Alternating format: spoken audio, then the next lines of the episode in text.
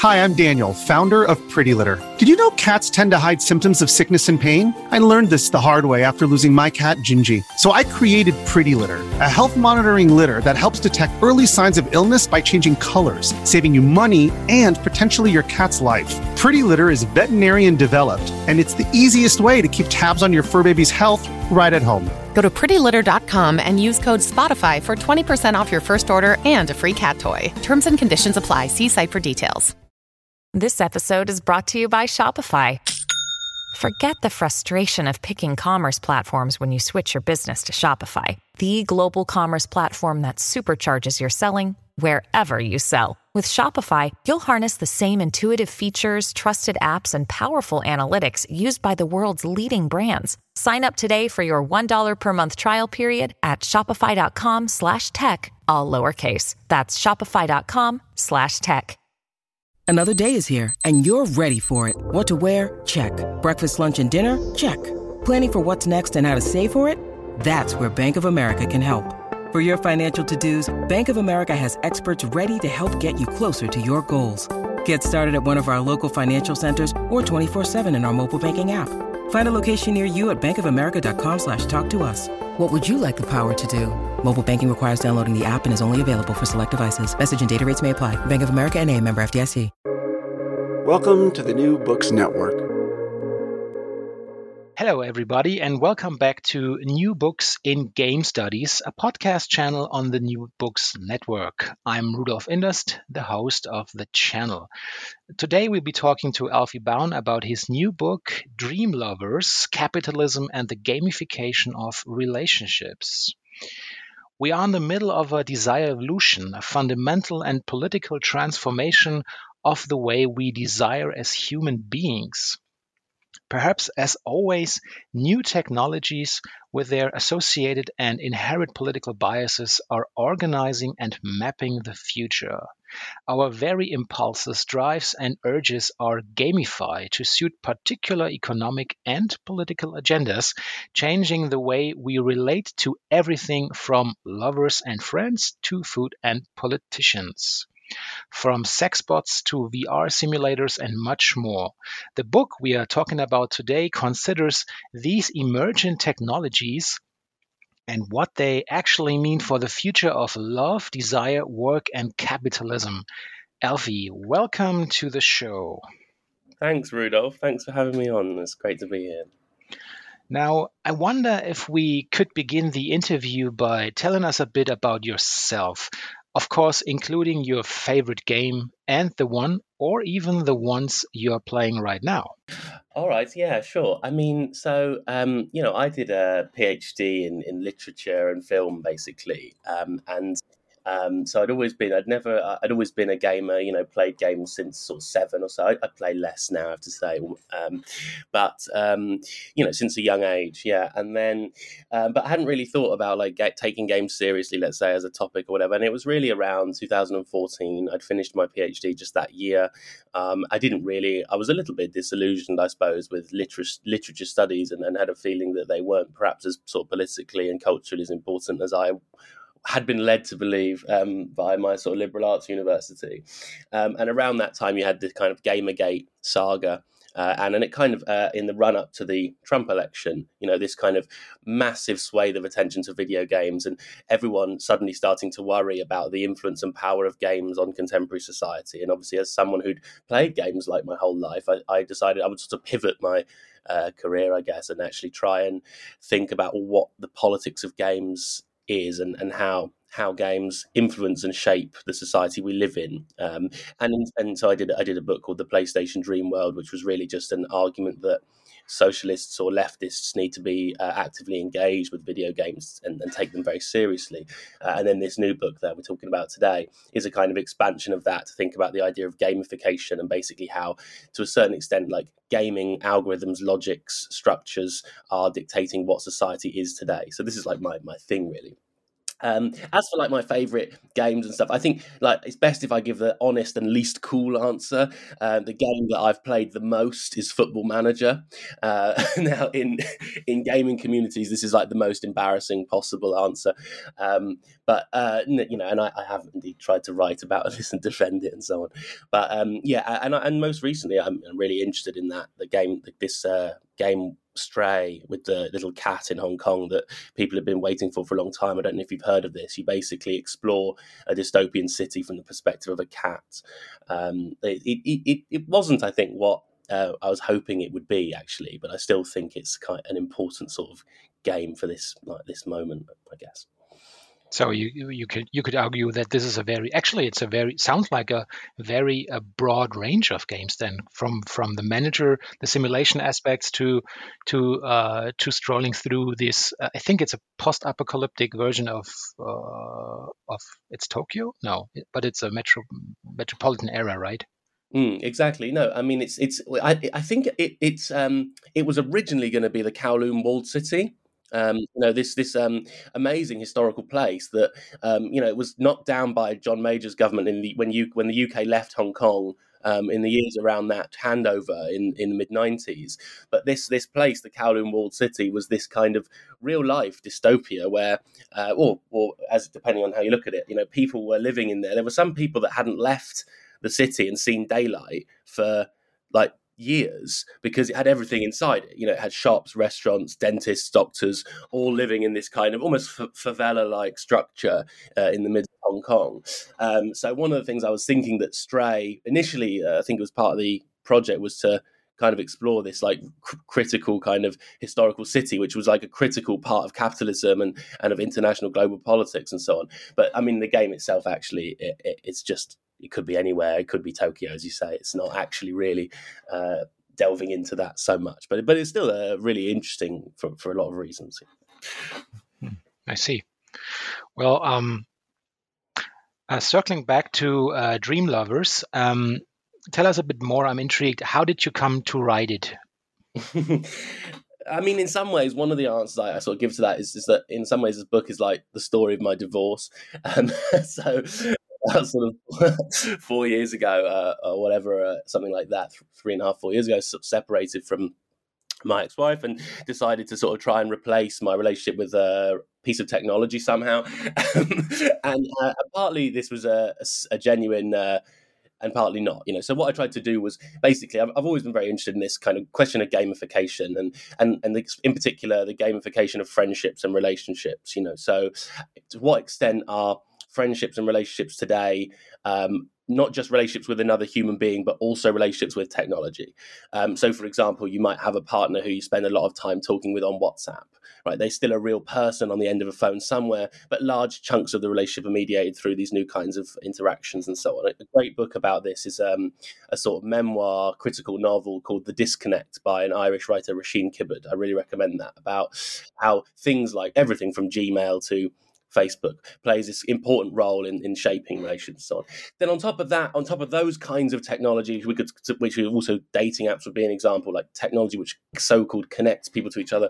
You've also got uh, another strand of, of, of technology where the human is supposedly sort of replaced by a digital object of some kind, whether that's uh, a virtual reality partner or a sex robot or a um, you know AI chatbot or something like that. So what I wanted to do really was just really throw myself into these kinds of relationships, you know, in order to research but also with an open mind to see how I myself responded and and whether or not and to what extent I felt these were um, you know the relationships of the future. They were capable of sort of replacing a human in your interactions and so on and to what extent I thought they weren't and so on um, so you know I think it's fair to say I went into this with with an open mind. I tried all these things. I started going to sex robot shops and brothels. I started going to virtual reality pornography places which I'd never even watched pornography before. Um, uh, I started getting a, I got a VR partner on my um, PlayStation headset the, the VR headset. I got an AI chatbot um, partner on my phone and started playing online, uh, trying all the different online dating apps, whatever, just to try and sort of think through what's happening here. And I suppose that's one answer. And the other answer is that, you know, this comes from my interest in psychoanalysis, basically. And I think of, to put it in the most sort of simple way. Um, you know, I think psychoanalysis is mostly about understanding drive, and uh, that means I mean, there are other words maybe we could use here that just not quite right, like feeling, emotion, affect, desire, love, whatever. These are the things that psychoanalysis is interesting, right? Interested in. And for me, psychoanalysis should be, and it's not always this, it should be the study of how capitalism impacts us on the level of drive. So uh, it, it, should be like thinking about we live in this new world of, of hyper capitalism. I'm sure we'll talk more about this. But then, in, why do we need psychoanalysis here? To understand how we feel in this system and why we feel the way we do. So I also wanted to explore the way that friendships, relationships, desire, love, impulse, whatever, were being um, are, are are be are making us feel and respond in a new kind of like what some people call platform capitalism, let's say, or tech capitalism, or whatever we might want to call it. Yeah. Now, if we try to to to break down your very intriguing and interesting book, uh, we enter this world via its first chapter, of course, and in your very first chapter, you talk about the increasing role of data in the organization of relationships. And I wonder, could you uh, please define that very role for our listeners? Yeah. I mean, actually that that ended up being the most complicated bit somehow which um just um but the the, the thing of the thing i wanted to say about data is that well this is then this is like this um sort of touches on a whole uh, ideology of tech propaganda really that wants us to see ourselves as reflect as the data sort of reflecting us. So, for instance, I, am sure people would remember when um, the facial recognition software was accused of being racist or something. Another example would be OkCupid, you know, from the realm of dating, where you know they were. Um, there, there, was this guy who who um, he he was like kind of data miner uh, the kind of 4chan bro type, um, far right, alt right, whatever he called himself who tried to use the data from OkCupid to um, uh, prove a kind of eugenics, basically. But anyway, to cut a long story short, OkCupid was actually matching white people with white people and so on. I'm not saying whether this is wrong or not, but, but the point is with these things, the technologies kind of inherit uh, an existing bias, right? So. Um, the defense that OkCupid gave is, well, you guys are the input, you create the data, all the users, so we're not responsible or ever. We just um, we, we, just respond to what you want. It's much the same as Deliveroo or Uber Eats functions. I'm not sure what kind of delivery apps you have in Germany, but like they, they basically function by working out what you want and then giving it to you. Now, what what this does though, it means that the company has a kind of diminished responsibility for this because when something becomes an algorithm, it doesn't just it, it takes on a new status. It becomes the norm, right? So, for example if there is, let's just say, for example, a racial bias inherent to the data set, let's say it's us, we're the data set, uh, then the algorithm picks that up and enshrines that within the algorithm, right? But still claims to be a reflection of people's existing desire. So, in other words, and this is again you could think of in a psychoanalytic sense, we are uh, tricked into an illusion that these apps are giving us what we want, when in fact they are telling us what to want. They're, they're setting up a new norm of, of how desire functions, and, and then then we have to desire within this new economy. So let me give you an example of that, which just proves the point. Really, it's one of my favourite stories. I, I mean, people who have heard me on other podcasts have heard this already, but I think it's an important one. So in like um, in 2018 or something, I was I was working on WeChat. You know the um, uh, app, but from Tencent in China, which is really one of the, one of these really dystopic um, future cities apps that's really trying to push the boundaries of how to, um, you know, make people behave in the smart city of the future. Um, and I gave a talk saying how evil these people were. And then at the end of the talk, this was in Hangzhou in East China, a couple of um, Chinese men in suits came up to me, and I thought, like, oh god, these are lawyers or something. and um, but they weren't. They they turned out to be employees from Alibaba, which is Jack Ma's company, and it's based in in Hangzhou in East China, right? So. Um, and they said they said to me, "Oh, you you hate you hate Tencent, you hate Tencent," and I was like, "Yeah," uh, and they were like, "We're Alibaba, you know, you maybe you love us," uh, and I was like, "No, that's not how it works." You know, no. anyway, these, these lovely people said, would you like to come on a tour of Alibaba's headquarters? It's called Cloud Town in Hangzhou, outside Hangzhou in East China. Amazing place. They, I went there. They showed me all the technologies they're designing. They're trialing something there called the City Brain, which is basically how they would want a smooth functioning smart city of the future to, to operate. Um, they're showing me all sorts of things. They showed me these traffic lights which count the wrinkles in your face and then decide how long you're going to take to cross the road, depending on how many wrinkles you've got, things like that. Um, and I said to the guy, like, "What's the most amazing thing you've got?" and he said, "Oh, it's this car." Uh, and so it's this car joint, jointly manufactured by the German car manufacturer. I think they're German, called Rover, and Alibaba um, themselves. And uh, I said to him, "Okay, so what's impressive about this car?" And I was expecting him to say, it's fast, it can't crash, it looks cool, I don't know, it can fly. But no, he didn't say that. He said, it knows, it knows when you're hungry and what you might like to eat before you do. Now, at the time, I didn't think that much of this. Um, but basically, how it works is you might fancy a chicken burger on Wednesdays at four o'clock, but you don't know that.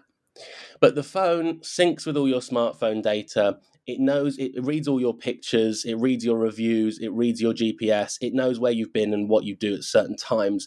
And just about 10 minutes before that desire tends to appear in you, the phone says, the, the car says via the phone, why don't you let me drive you to this place and try this new chicken burger or whatever?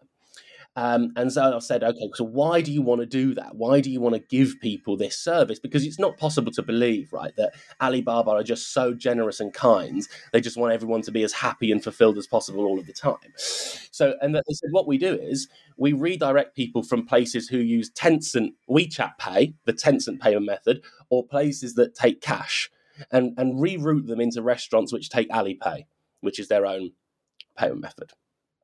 Now, now that might not sound like you're in the dystopian future but you are because what's actually happening here and this i hope hopefully answers your question about the data and the sort of role of it. Now what's happening here is that you're being nudged. I mean in social media terms we also often call this nudging you know which is when somebody is is not just understood it's what companies like cambridge analytica and palantir do you know these kind of uh, mercenary um, surveillance companies that use data data driven solutions to produce certain outcomes. And in this case the outcome, sure, it's not major. It's just designed to drive a little bit extra profit to Alibaba. But this role of data in relationship to desire and this possibility of nudging opens out into a whole system it actually threatens the concept of democracy i mean you know because what you do what you absolutely have is a small number of powerful people setting the paths and behavior patterns of everyone else and that's that's what gamification is for me and why it's important to sort of think about gamification and, and so on so it's not only about chickens, dear It's listeners. Burger. It's not about it's not about innocent chickens anymore. Yeah. yeah. Well, you were mentioning the term uh, city before, so uh, uh, being a not so urban guy anymore, I was very intrigued then by your second chapter that puts obviously the concept of smart cities into the middle of your reader's attention. And you describe them as new spaces of desire. Uh, could you please elaborate on that a little bit? Yeah, I mean, so I suppose I suppose um, I, I wanted to think about this idea of a smart city, and that, that is why I was in Hangzhou in East China there, looking into those things and and thinking about how I mean in East Asia there's quite a few interesting examples. Singapore is also interesting in this regard, but then so too is New York and and, and the US and and and to a lesser extent London. I mean. Um, we, we we love these stories of, of how China does these dystopic things and how the Chinese citizen is more of a lemming than um, the Western one. But that's that's an absolute nonsense. I mean, um, another one of my favorite historical things to talk about is Pokemon Go. You know, it's extremely interesting program designed. You know, it's not just a video game at all, but designed to reroute traffic and to, to test how far could Google, who bought the company from Niantic, how far could Google um, dictate where people went at certain times, you know, and and and say so. For example, they put PokeStops in McDonald's and did an advertising deal with McDonald's. They also the rarest poke. I was playing in in in uh, Hong Kong in the that summer of Pokemon Go, 2016, uh, and they put the rarest Pokemon in the most expensive shopping mall. You know, there's a whole strategy here, and, and this is uh, in-game rewards come in and things like that. So Transport for London over here um, at a recent meeting. Um, they are, are, thinking of trialing an in-game reward system, much like that Beijing social credit system that everyone in, you know, the New York Times was sort of throwing its toys out the pram when this story broke about Beijing having a social credit system. But pretty much everything that that, that app is based on is already present in in um, Western technologies as well, and these things are really coming into um, you know our cities as uh, you know reward systems, gamified reward systems to, to, set the new patterns of of what how we use our cities and spaces. And so you know one of the things I wanted to do here was think about how that's changed. I mean, very I was very interested in the work of Guy Debord and the kind of this idea of psychogeography, um, which in the 60s and 70s, you know, was this kind of idea that architecture was having an enormous psychological impact. It's obvious now, right? We don't really need to even go over the arguments, but they, they, they thought that in the 60s and 70s you could start to see how the architecture of the city was creating a new kind of subject. I mean, someone like Georg Simmel very famous essay, The uh, Metropolis and Mental Life, uh, is really fantastic here, and Debord as well. But to think about that, if you take this word psychogeography, in other words, how does the city space impact on the psyche? This is also, I wanted to do this through psychoanalysis. But I suppose I would say that it's not architecture anymore, but app, it's apps, it's algorithms and apps and, and data driven solutions, which are the new architecture, which affect how we think. Uh, and how we move, and and so you know the physical routes we take but also the thought processes we have and so on. So are, are plugged into this kind of new kind of technological psychogeography, I suppose, which is sort of setting the new behavior patterns of everyday life uh, and so on. And I'm not, you know, I'm not against this. I'm not, I'm not saying we should all run away from the technology. That's something I really wanted to be clear about in the book. And what I tried to do, as you've seen, is, you know, I tried to sort of propose ways in which we might use these technologies for kind of progressive or useful, um, you know, mutually beneficial things uh, instead of using them to just drive profit for Alibaba or get a, um, you know, uh, a new democratic head of state elected in Iran or something, which is what these companies use this material and data driven solutions for. But I was thinking, you know, in, a, in an ideal world, what would we do? You know, not not live in a forest away from the internet. You know, I'm very much somebody who who believes in that early internet hope that you know the internet could be a new kind of commons and a new kind of I mean, I don't really want to say the word democracy, but it'll do for, for here, like a new kind of democratic space, a common, a, a, commons that we can all participate in, right? Um, so I think that yeah, we need to uh, see what's happening, and, and the city. Your question was about the city. The city is just a space, the key, the the, the sort of space um, extreme example of where these things are happening. Right, how our cities are being reorganized. Let's a see that happening. Right, and see what these technologies are doing to us at the level of desire, and then B, think about some solutions for how we could actually maybe use these technologies to serve the let's say the common good rather than just the corporate interests or state interests that they might be serving at the minute. Well, if I if I follow you correctly, then this would also mean that the idea moving away in in uh, in your concept, moving away from the cities and um, thinking uh, strongly thinking strongly about uh, the apps. So the cities, if I understand you correctly, would then be only the first stage because this concept could also be applied to let's say, uh, more rural, rural environments? Absolutely, yeah. I mean, and I mean, I suppose that's the history of urbanization anyway. I mean, the city goes first, and and then the uh, logic of the city expands itself out to, to affect everything. Um, so yeah, I mean, I suppose that's the, the way in which I'm, I'm sort of using the city and the smart city. Uh, it, it's interesting. I mean, I think obviously lots of work's been done on smart cities and a lot's been said about it. Um, the thing that I'm saying that as far as I'm aware, is not generally part of the conversation is the relationship to desire. You know, I think that the, the primary way in which we're being influenced today is through desire. Now, for me, that is actually quite an important and, and in some ways quite an unusual thing to say because it, like I said, it threatens the concept of democracy for one thing.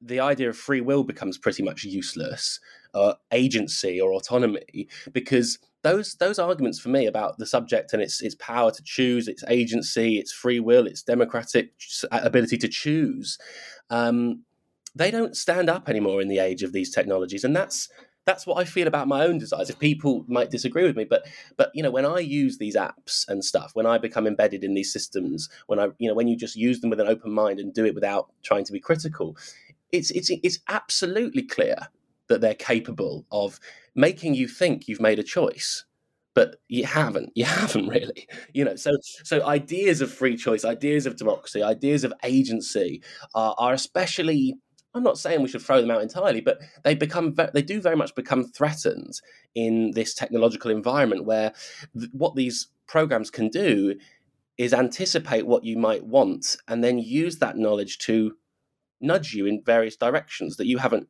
necessarily autonomously chosen to go in. So it really means like questioning those kind of ideas of what human society is and so on. And that might sound also kind of dystopian, um, but I think we just need to admit that that this is the case. We don't have um, the kinds of democratic free choice and agency that we have liked to believe we have over recent decades. Well, the the the simulation of love from games to robots builds the focal point then of your next chapter. And I was almost somehow expecting to read this as your first chapter, especially the games aspect is a great read. Uh, please take us through your thoughts here, why you were writing this very third chapter then. Is this the dating apps one? well, you got me. yeah. Um, yeah, I mean, no, I should I should talk about that, and I, I haven't so much. I mean, um, so you know, um, yeah. Again, um, what I want to do is is think about how. Um, dating apps and, and, video games. I mean, I tried to look at quite a lot of these different things. You know, that so I looked at the history of dating simulators. Uh, it was very interesting. You get these really, this really one trend of um, dating simulators for men uh, and this other trend of dating simulators for women. I also looked at that and I was thinking about it recently in relation to these two books of, of pickup art. I raised the idea of pickup artistry, which I did write about as well. So, you know, when I was at university in 2006, um, the this book called The Game um, was extremely popular with some of the more, shall we say, like traditional uh, masculine types on campus, um, like, uh, and it was a kind of set of rules that you want, one could use to sort of pick up women and so on. Now, um, as there's also an equivalent um, for, for women. I think it's from about 10 years later than that called The Rules, which I was looking at as well recently.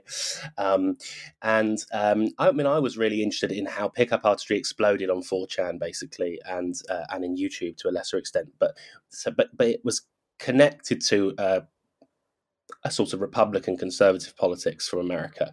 Uh, there was this resurgence of pickup artistry as a discourse around the last five or six years, and it seems to be very much through platforms like YouTube and and, and, and this connection between the pickup artist and their audience, this kind of parasocial connection. I mean, Jordan Peterson is not actually that far away from being a pickup artist person, actually.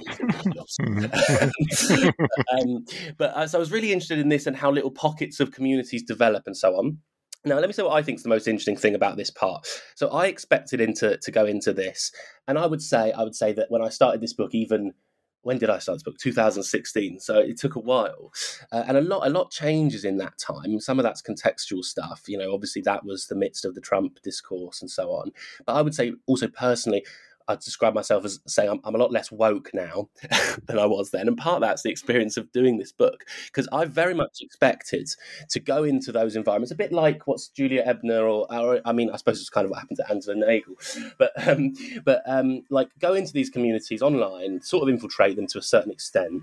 Which, uh, by the way, is nearly impossible to do. They, they find me out every single time straight away. So these people are extremely aware when there's a sort of liberal in their midst and they want they root you out in a hot second. Oh my god, that's that's that's the undercover stuff. Undercover cop now we're talking about. Yeah. Yeah, right. Well, I tried to do that uh, with mixed success, but my, my, my point is, I was expecting to come out of these um, places for, um, and be shocked by how uh, awful, let's say, where maybe it was going to be misogynistic, maybe it was going to be capitalist, maybe it was going to be, um, I don't know, uh, sexist. I'm sure it, I'm sure it is those things and can be. But what I found was not that not what I expected. Um, and one of the communities, for example, I'll give an example to sort of prove this, I suppose. But um, you know, when infiltrating things like those communities, like what they called "men go their own way," um, and these are like 4chan, um, you know, like things like red pill women. That's another example. Like sort of when I was sort of digging into these things and the kinds of discourse and discussion that goes on in these for want of a better word, like right wing online subcultural communities. I was expecting to find this um, you know, yeah, I, was expecting to try and criticize this from a from a leftist perspective, but what I found there was was really not that.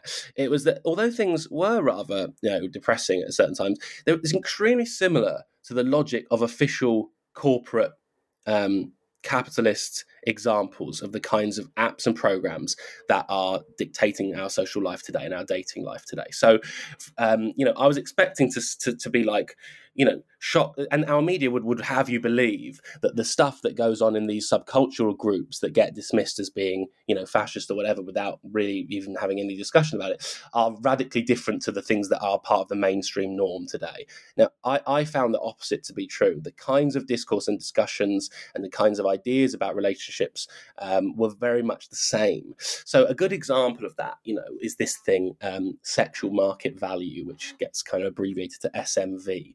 There's lots of weird subcultural groups who use this. It basically means that each person has a kind of ranking, uh, depending on it, it could it, it, depends on their appearance largely, but it also includes things like wealth, cultural capital, and so on. And people just use this in a gossipy way. Um, and you know, for example, I mean, there's some things here we might not like. You know, so um, women, for example, have this an SMV on these kind of for, uh, on these forums, and if if she has had uh, one of the things that goes into this imaginary algorithm is the number of sexual experiences this woman has had, uh, and then uh, you know and uh, maybe um, each relationship can also uh, influence this. You, you, we have other phrases like RMT, which is relationship market value. Whatever. So these people, on the level of community, have created a bizarre, odd algorithm for computing the sort of sexual ranking of an individual. Sounds awful, does sound awful. But when you start looking at how dating apps that we all use, they're mostly owned by this place called Match Group. IAC, the company's called. I don't know if people are in New York, you can see it's one of the most gross, the only most disgusting building in New York is uh, full of these people working for Match Group, um, and it's uh, they have everything. They have Bumble, Hinge. Um, but they have Tinder, but they also have some of the traditional ones, Plenty of Fish, OK Cupid, and so on. If you look into how some of those algorithms function, you'll actually see it's pretty much the same. And my uh, most shocking example, so-called shocking example, is an app called Baihe, um, which is um, Chinese uh, is, is, it Alibaba? It's based on the Zhima credit score, which is a type of credit score used in China that um, comes originally from the American model. So again, this is not like um, you know alarmist China alarmist stuff. It's very much everywhere. Uh, and what this app does it um, it uh, takes your credit score, but it also includes things like um, your social circle. So if you've got any friends that have been arrested, you lose points. If your friends have been um, reported for being at protests, you can lose points. Um, so really, we've got this kind of social credit score going on. And Baihe, the dating app, thinks the third biggest in China. It plugs into this score and it decides who to match with who based on how well you behave in the Zhima in the Zhima credit score. So it's exactly the same logic. So basically, it's, it's not just about matching elites with elites. It's partly that. It's partly sustaining a class system by making sure that there's no there's a, a, a clear class divide that doesn't get the relationships don't break out of. Because of course one of the interesting things about relationships is that they can do that right? Everybody likes a bit of rough or whatever it is. You know they, they actually work better usually when there's a class difference. But these try and flatten out in, in China especially there's an obsession with flattening out this potential for relationships to disrupt class structure. So there's all that to be said.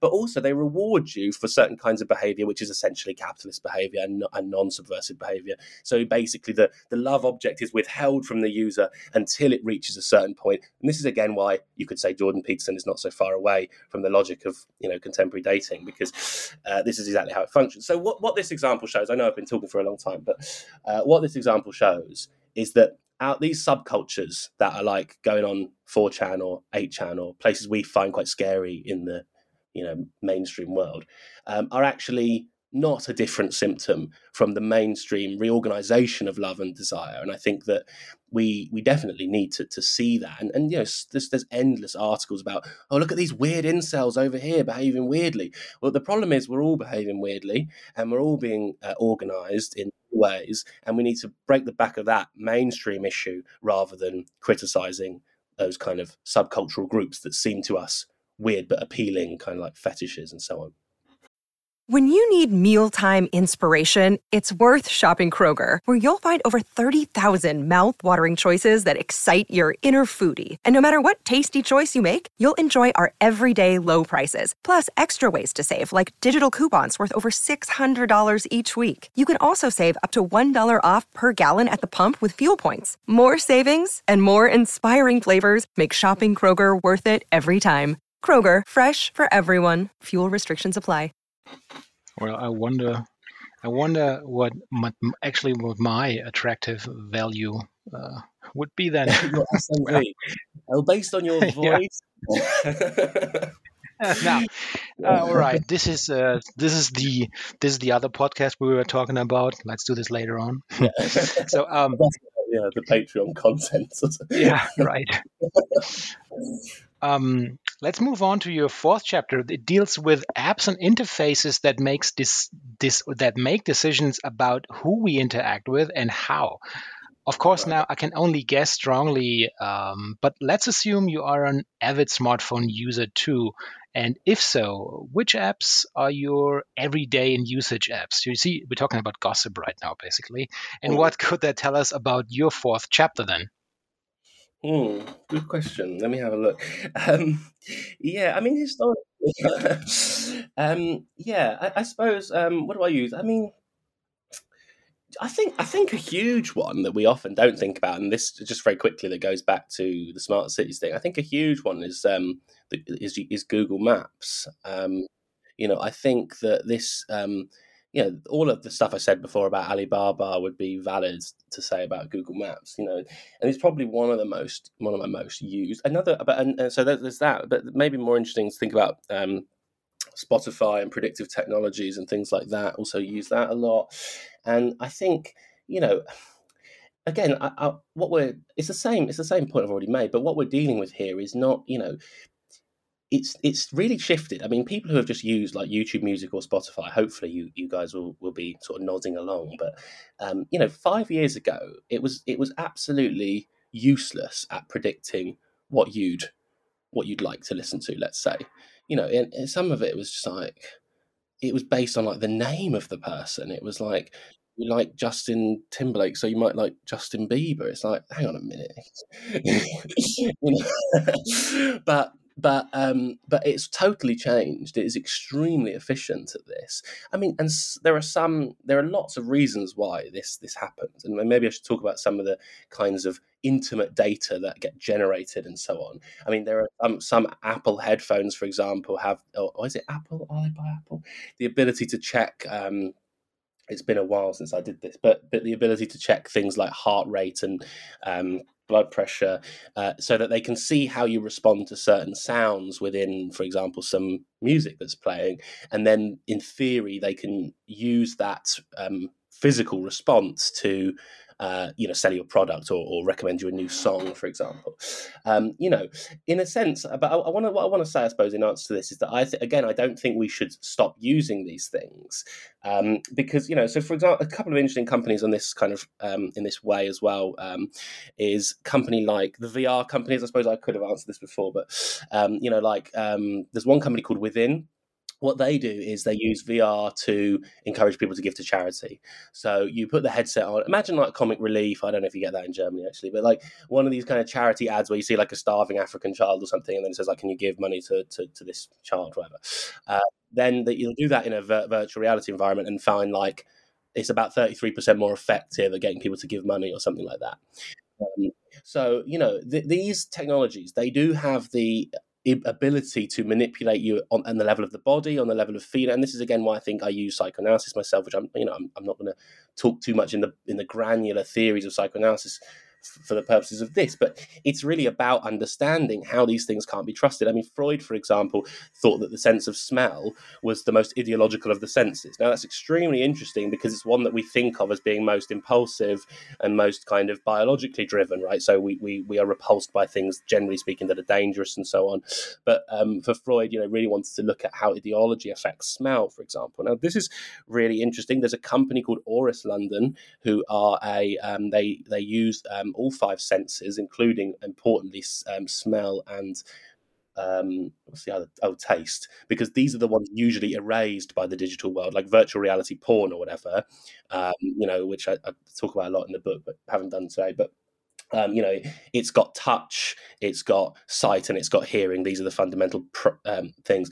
But this company is bringing in si- uh, smell and sound as well. And what they do is basically they encourage people to invest in companies. So if you've got, if you want to host an event, you can host it at Auris London. You're going to try and you invite all your potentially wealthy investors, and then the company use a strategy of how to use technology to manipulate the five senses and make these people more susceptible to giving money in, or investing money into the company fine. It sounds crazy. It sounds like Black Mirror. But these things are happening all the time. This is what I want to say about it through our headsets, through our screens, right? Through the through the question of what it means to give up your, um, you know, um, give up your sense of agency and sense of um, decision making. Outsource it. Let's say we are outsourcing a chunk of our decision making to our phones. The phone is at the center of all of this, of course, or to our computers or to our headsets or whatever it might be that we're using.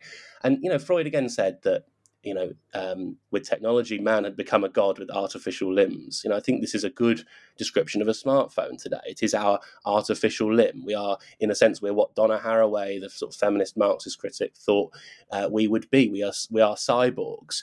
It's just that she thought we'd be cyborgs and we would destroy patriarchy and capitalism because we had technology as an ally to see us into a future where we could break out of some of the systems and and, and heterodoxies and, and problems that had become so entrenched in social life but actually that hasn't happened at all. Um, we've um, you know we've we've become cyborgs, but only to serve a certain kind of capitalist overlord, not to serve ourselves or our own politics. I would say. Um, so yeah, very difficult to know um, what what to do here. Um, and that's actually, well, but that's actually a good a good point for the uh, for my next for my next question because now having heard all this and this almost creepy and nightmarish stuff, um, on your way through the final pages of your book, you offer you do actually offer a playful pitch that suggests how these technologies might be used differently with a more progressive uh, agenda in mind. And of course, you're more than welcome now to pitch these very ideas to our listeners. I mean, maybe just one. Um, I mean, so I did th- I did three things. I mean, actually, I could probably do it really quickly. Um, I mean, one one of them. I mean, so what I wanted to do, as you say, it's mostly playful. It's not serious. So you know, people don't need to like invest in these companies. Um, but um, you know, one simple idea was a wearable. You know, I'm really interested in wearable devices. I think they are, you know, they are one of these things I've been talking about that uses your health data to, uh, you know, and the problem with with um, wearables, you know, like an Apple Watch or a Fitbit, is that they are like self help. They basically turn everything in on you and say, you you're a subject in capitalism. You're suffering. You need to um, do X, Y, Z uh, in order to sort deal with life in capitalism Make sure you get enough sleep, make sure you do enough exercise, make sure you eat the right things, and so on. Now, I mean, in in a sense, fair enough. You got you got to survive, right? So if it works for you, it works for you. But on the other hand, um, you know, it's the reverse logic of what I would really like to see. You know, we, we what we have on our, like capitalism writes its trauma into our bodies and so on. So, like you know, if we're you know really, so my idea was that we would have wearables, but they would be for workers to wear uh, in the workplace, and employers would be responsible for making sure that the data from these wearables was within a safe range. So instead of us always turning capitalism in on ourselves, thinking, okay, what do I need to do to survive? You would actually have the safety of having uh, a wearable on, and your employer would be, you know, compelled to make sure that you, uh, you know, not uh, suffering too much in your working conditions and so on. So that, that was just one one idea. Um, but the other the other thing, and then I, I did another one, which was a, a kind of video game, um, you know, uh, which uh, which I think had some other interesting reasons to exist. But the, the, the, other thing I think is worth talking about more is the, is the, the, sort of dating app because this has really been at the heart of what we've been talking about here. Like how do we meet people and so on, and and how would we want to do that in a in a better, different way? Um, you know, so you know, I think um, and let me try and contextualize this in a good way. I think we're in a real problem politically because you've got an enormous, enormously powerful set of capitalist overlords, for want of a better word, which basically mean you're living in a new dystopia where your your very impulses are being controlled by corporations and they're no longer yours. Right. So that's one of the problems, which we've spent most of our time talking about. Another problem is that we've also got this liberal sort of woke culture, let's say, which is absolutely adamant on eroding everything that's got any kind of semblance of traditionalism within it whatsoever, and which is obsessed with partitioning people off into groups. So, for example, in the run in the Trump election run, we had two Trump dating sites that came out. Uh, one was called Trump dot dating. That was the biggest one. Um, now, that seemed to me then like precisely what the right would do. Right, it would want to group its own together get the Republicans dating each other, and mobilize a, a, a, a passion for the Trump administration through through a branding connection with desire and sex. What's then happened is two or three leftist dating sites have emerged, which follow exactly the same logic. One of them is I don't know if this is actually coming out, but it's called OK Comrade. Um, there was one sort of semi-human one called Red Yenta. Um, but but this is and this is also you have we do have various LGBTQ plus dating sites and so on, queer dating sites, let's say. And I don't want to be too sort of critical of these things; it's not really my place. But what's happening here is a, is a social logic of dividing people into groups and keeping them there. And I think this is actually being driven by identity politics of, of the, the liberal left. It's absolutely obsessed with identity categories, saying I'm I'm this and I'm this and I'm this. You know, these are my um, these are my pronouns. These are my conditions. This is my identity. And for me, dating um, could and can be, you know, if you want to put it in a more romantic way, love could or can be something which escapes that rational logic of identity categories like we said before about the question of class in dating apps you know does doesn't it often eroticism depend precisely on class difference and therefore isn't love one of the few ways in which you can't be captured by Palantir or Cambridge Analytica and and forced into XYZ group or pattern. And what we what we get, what we get is a sort of so in internet studies, people sometimes call this cyber balkanization or um, splinternet. But I guess the common parlance for that is just filter bubble. But what we get is these desire bubbles, right? Where the right, there's some people on the right who are a certain class are in one box, some people on the left with a certain sexual preference are in one box, some people who are liberal centrists, you know, with traditional family values are in another box. Now, it's because we've become this oppositional culture, desperate to um, deny any contradiction or complexity in ourselves and just turn ourselves into oppositional categories um, and groups who can easily see the other and see themselves uh, reflected or not reflected in it. And and so I tried to create a, an idea.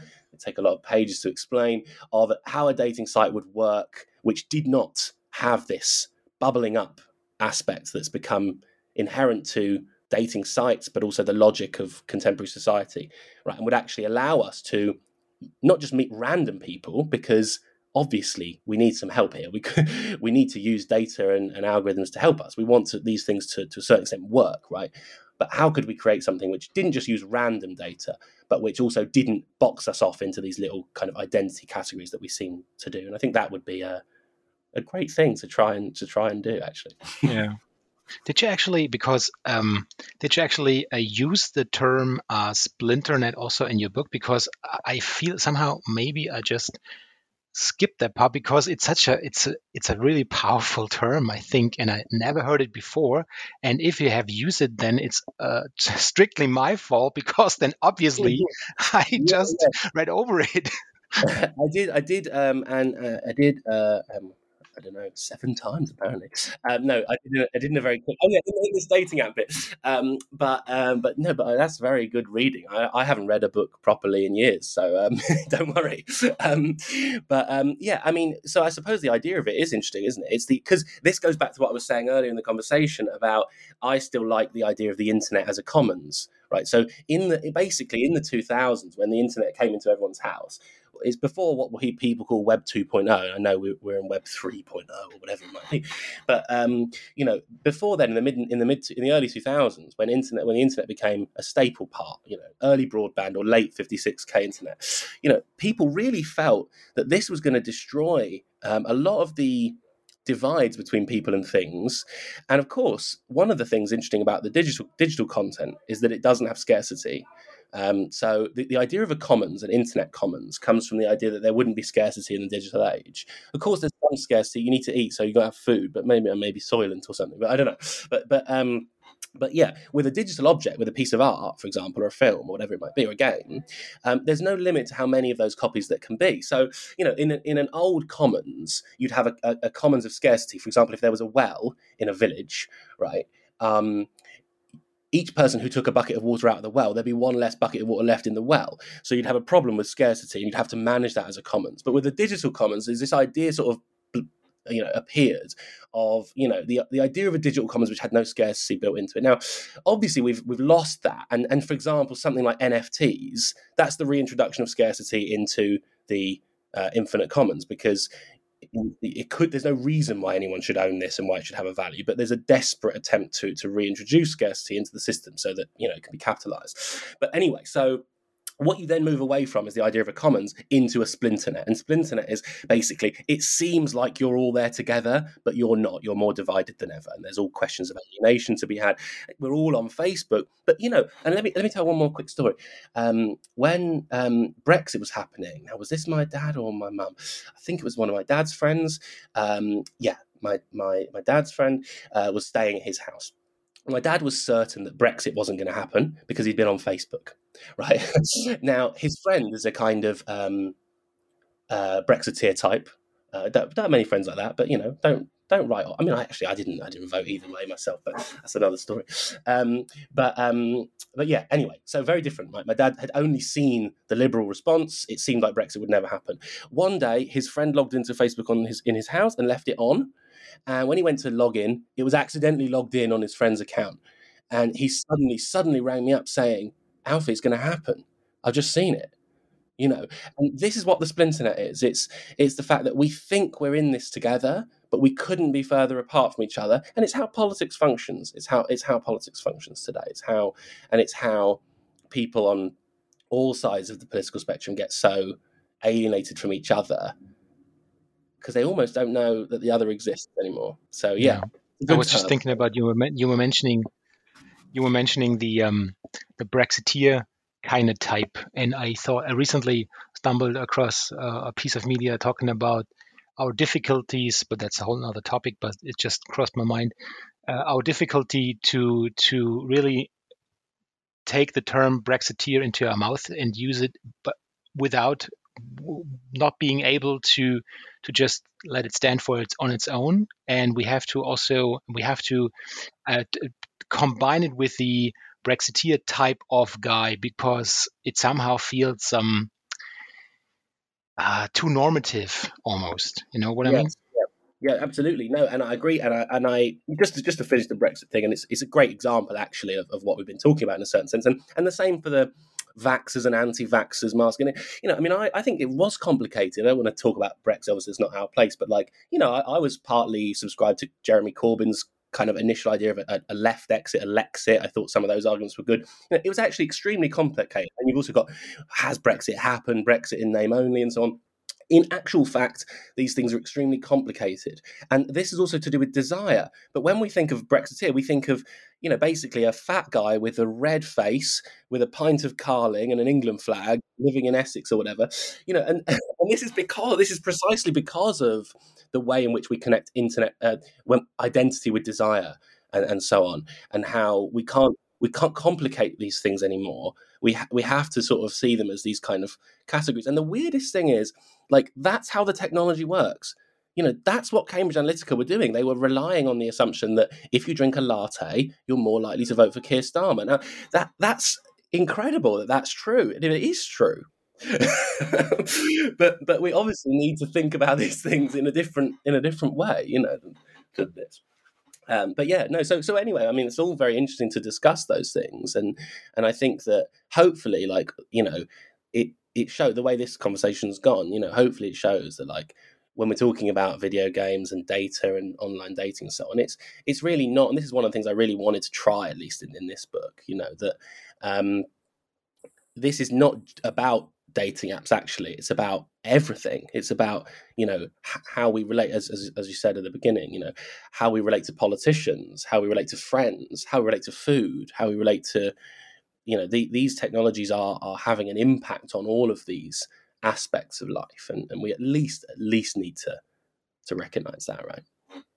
Well, I've taken up a lot of your time then, Alfie. So maybe we can briefly discuss uh, what are you what are you working on right now, and of course, mm, circling back to digital games, of course, what will you be uh, playing next? Mm. Great question. Yeah, I mean, I'm not. I haven't been working. Should I say this? I'm not really working very hard, actually. Um, In all honesty. no, I'm, I'm, I'm sort of right. I'm, I'm thinking of. I mean, I've, I've started writing a novel, and I would like to do that. Um, and I'm, I'm, I'm you heard it here first. Yeah, yeah, you did actually. and uh, and uh, I, am I'm, I'm teaching as well at the, at the moment. A few different um, projects. I'd like to do something on conspiracy theory. You know, I really I, I, think some of what we were talking about connects this as well. You know, I'm interested in how we um, are so quick to dismiss people with different uh, views and positions to our own, and, and, conspiracy theory as a kind of critical um, sort of turning point for this. Because on the one hand, we absolutely need conspiracy theories to show us how you know awful the BBC or whatever the equivalent where you are and everyone else's is. Um, but obviously, on the other hand, they they they do themselves become these kind of mad um, communities as well. So I'd love to do something on conspiracy theory, but I'm just um, I'm just at the point of thinking and, and chatting about it. So people have recommendations and stuff. That'd be great. And video games, you know, maybe I should this summer, you know, take some time to play one.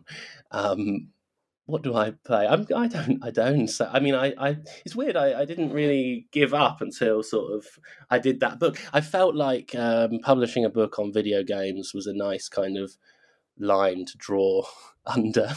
oh, games. oh, what has happened? My gosh! what are you playing? What do you What do you think I should play? well, um, I'd recommend uh, that's a little. It's a little and tiny, but a very lovely game. It's called South of the Circle, if I'm not Ooh, wrong. Okay. And um, it's a very um, narrative-driven game. Small team. It has an excellent voiceover, voiceover cast and it's really heartbreaking. And it also um, has a lot to do with um, the work conditions in academia.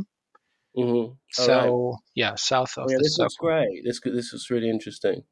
So that would be my tip for today. I mean, I still, I, mean, I still teach games. Uh, uh, we so we have a degree in video games at my university, and I, I, do teach on that degree. So, you know, yeah, I'm very much still interested in in this stuff. Um, but uh, yeah, this looks good. Well, there you go you're going to get a recommendation from all of your guests, and then you've got this kind of yeah interesting list of games.